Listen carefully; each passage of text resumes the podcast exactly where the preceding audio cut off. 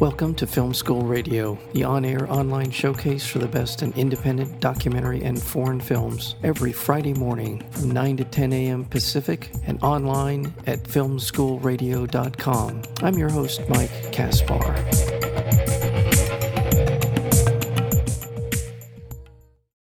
Into the Weeds follows groundskeeper Dewayne Lee Johnson and his fight for justice against Monsanto, now Bayer, which is another whole story. Johnson's case was the first to go to trial in a series of lawsuits involving tens of thousands of plaintiffs claiming Monsanto's weed killer Roundup or its industrial counterpart, Ranger Pro, contributed to his cancer or their cancer. The film follows the groundbreaking trial while also stepping back to consider the systemic effects the world's most widely used herbicide. It is powerful. It is humanizing in the sense of understanding the impact that this herbicide is having not only on Dewayne Lee Johnson, but on so many people and the backstory behind how it became legal to use Roundup. Amazing film. Again, Into the Weeds, and we're joined today by the director, once again, friend of the show, Jennifer Baichwal. Jennifer, welcome back to Film School Radio. Oh, thank you so much for having me. It's lovely to be back and and even with all the things that are going on with the strikes we're we're just in the middle of of the Toronto International Film Festival. I saw a beautiful film by Deepa Mehta called I Am Sirat last night and uh, we EP'd a film called Swan Song that was in the festival. So um, okay. fil- film is continuing, let's put it that way. It has been in the ether. It has been in of the world that Monsanto is a, a company whose reputation is not very good for a lot of reasons. And and Roundup has been floating around as a problem for a long time. But this is the first time I've seen or heard about a trial where where it was where Roundup was on trial. How did you get to know Dewayne Lee Johnson? What put you onto this? Well, as you pointed out before, this film is a little different than some of the films that we've done in the past that are a bit more sort of meditative and experiential, um, still on environmental themes, but more in the sense of let's go to places that you're responsible for but would never normally see and and let you experience them and come to your own conclusions. And this one was we were actually at uh, the Sundance Film Festival with Anthropocene, the Human Epoch.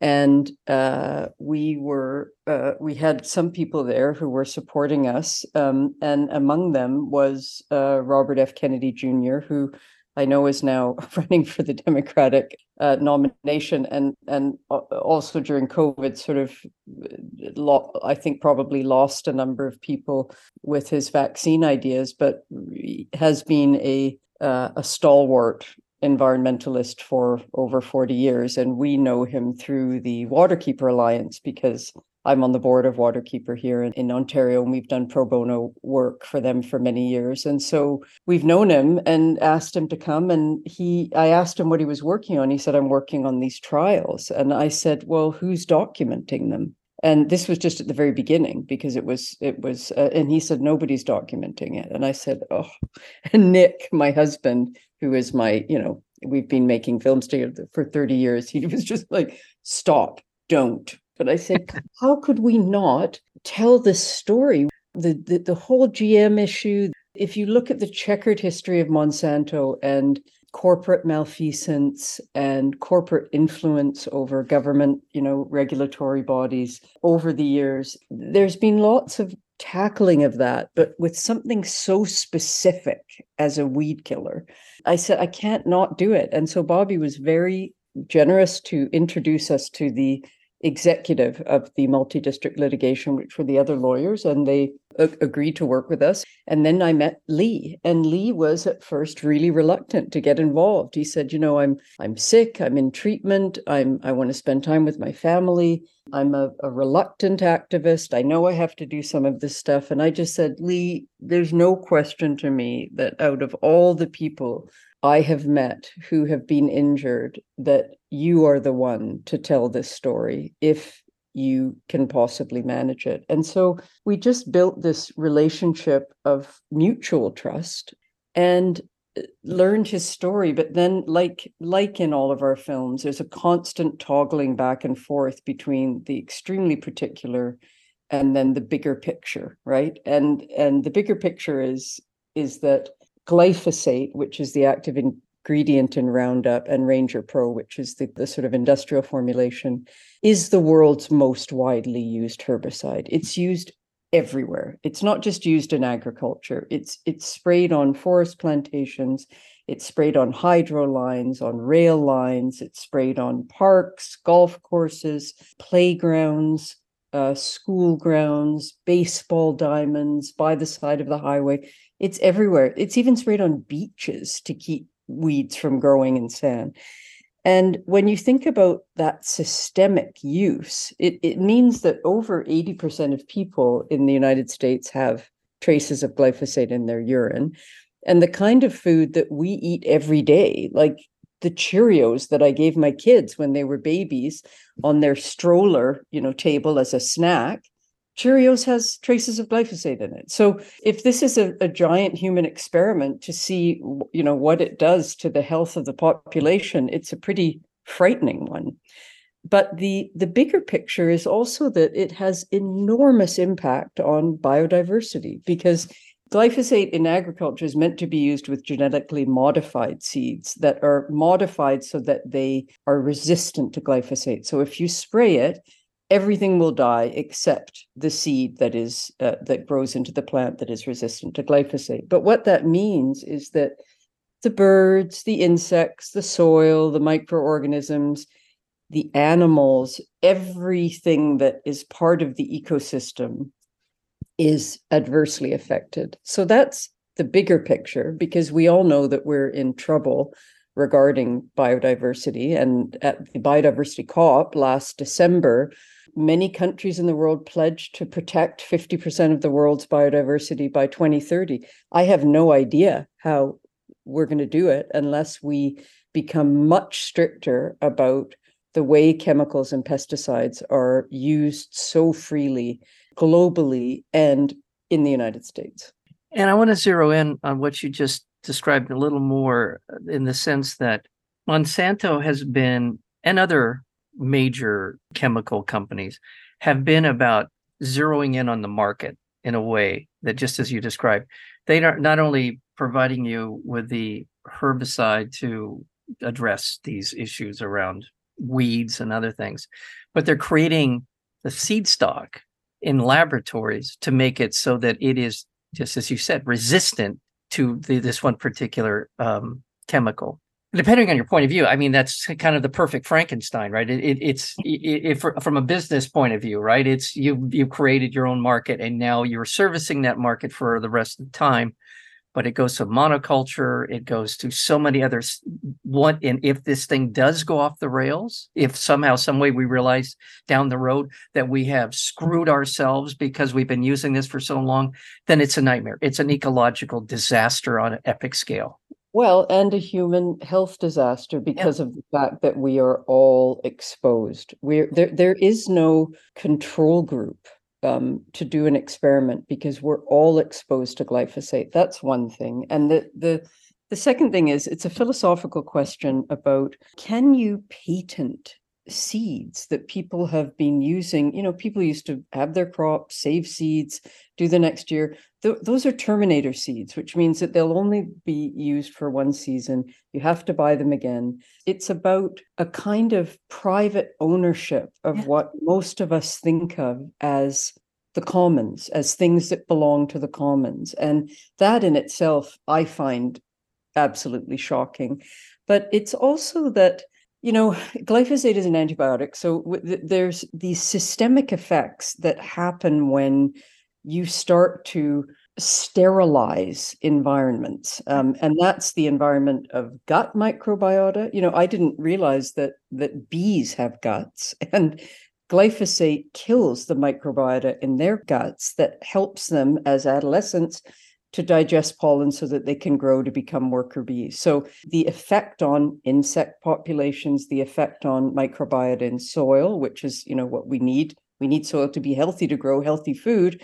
But it's not healthy if it's sterile in that way. There's that. And then the animals that try to go through the forest after these plantations also monocultures have been sprayed um, they go there's nothing there it's it's it's like a desert i mean there's no you don't hear birds you don't hear insects you don't you don't see the animals they all go away because there's nothing left and the other thing I have to, I just there's sorry, I'm just it's enraging, but there's two things. In the early 2000s, Monsanto started to market glyphosate as a desiccant for crops before harvest. So that's, you know, when it's, raining in the fall and you've got to bring in your crop, but it's damp and that means it will get moldy. And so you wait for the sunny days, enough sunny days so it dries out evenly. Well, if you just spray it with glyphosate, it will dry out evenly. But it was the first time that it started to be sprayed directly on food. And what ended up happening, and this is one of those things that is still in the mix in terms of research. It can't be admitted in court yet because it doesn't have enough peer-reviewed studies and and and there's been lots of new studies done on the effects of glyphosate on microbiota.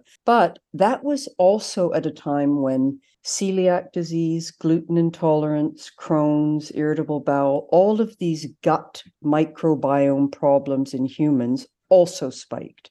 Hmm. And so the interesting thing is, is there, I mean, of course, I believe that there's a connection between these two things, but I'm waiting for the science.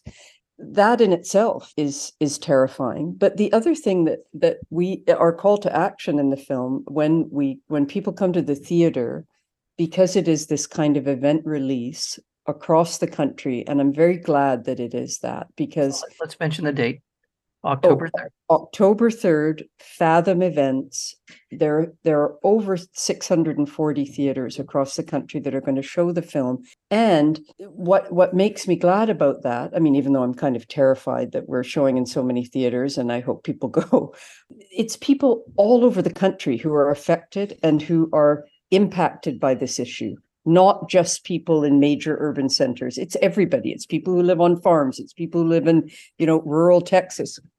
What, what I know is that there's often this, when you leave films like this, a kind of you're either depressed or angry and you don't know what to do.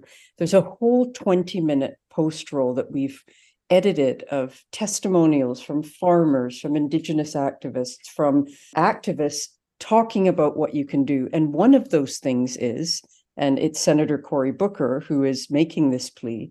There is a bill that uh, chemical companies are lobbying to get passed that would preempt state and local pesticide regulation across the country. So it would mean that the only pesticide regulation that could exist would be federal, right? So that means that states can't say, you know, the federal, you know, the EPA says it's okay, but we don't trust that. We're going to ban or restrict the use of glyphosate here in our state. You wouldn't be allowed to do that anymore. There would be no mass tort, so that there would be no tort laws. So if somebody like Mr. Johnson was injured and tried to take that company to court, which is really the only recourse that ordinary people have against giant multinationals, he wouldn't be able to do it. So the the insidiousness of corporate influence on the regulatory agencies of government that are meant to police these chemical companies is frightening. When when you learn about the Monsanto papers in the film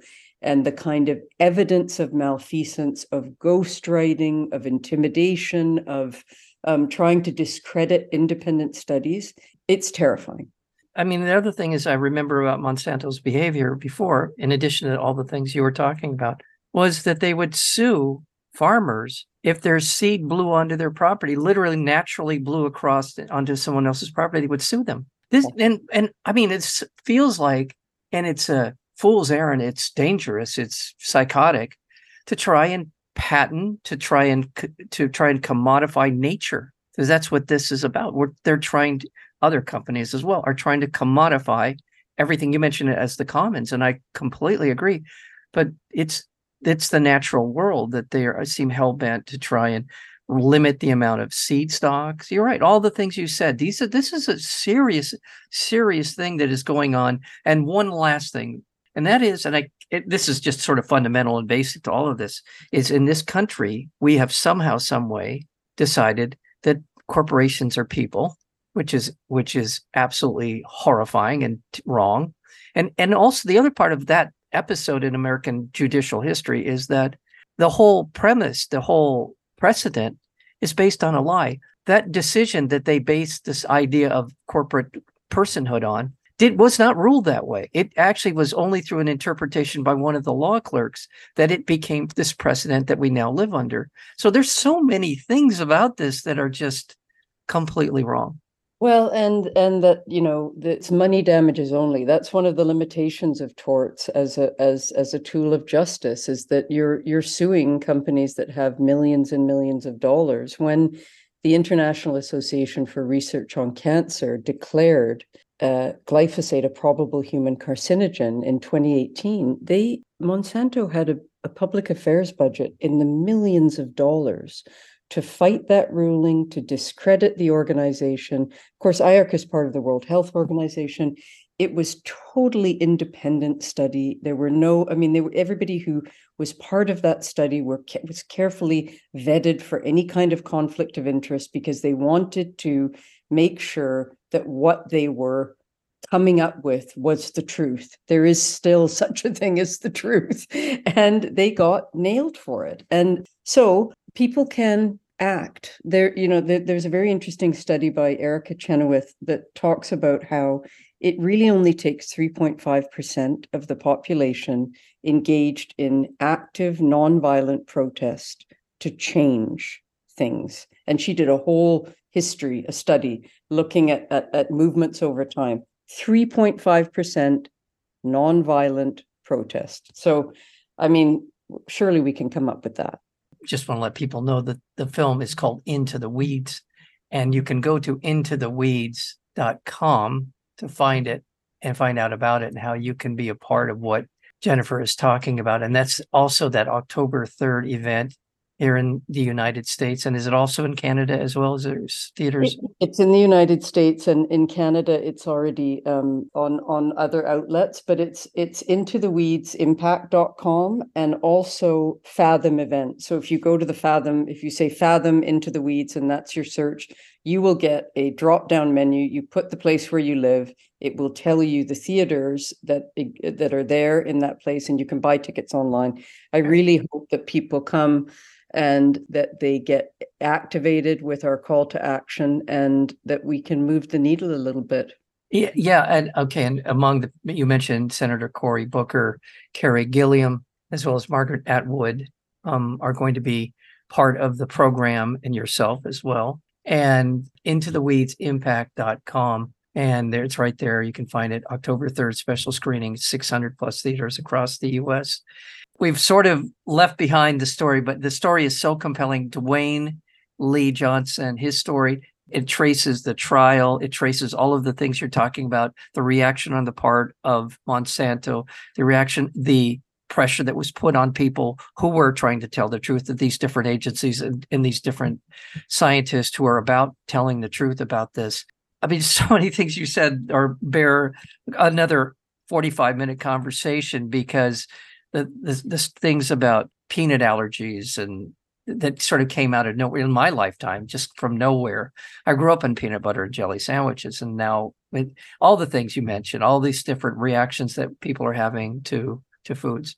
Which is because the chemical load in our in in our environment is growing and growing and growing. I will say one last thing which is that you know this is not a polemic. This isn't a film that throws around accusations every single claim made in the film was backed up by evidence that was introduced in court or evidence that we had to give to our lawyers i mean it was like doing a phd um, basically with all of these citations because we can't get insurance. We can't be irresponsible about the story that we tell. So we stand by everything that is in the film, and it's shocking. So, and people are being injured as well as many other species around the world. So it, it's time for us all to get together and act. We we are undermining the planet's ability to sustain our life. The planet will survive. We it's not going. It's not going anywhere. We may be. And keep in mind, there was a whole bunch of creatures who were here for a long, long time, and they're not here anymore either. So I, I love your work. I, I really, truly, Jennifer, I, I'm a big fan manufactured landscapes. In fact, you came on very early in my little journey here on on this radio show, and um, forever grateful. Anthropocene, The Human Epoch, uh, The and Human- so many other films that you've been a part of, and uh, congratulations on this one as well. Anytime, and um, I look forward to more. Thank you so much. Thank you. Thank you for having me. Take care.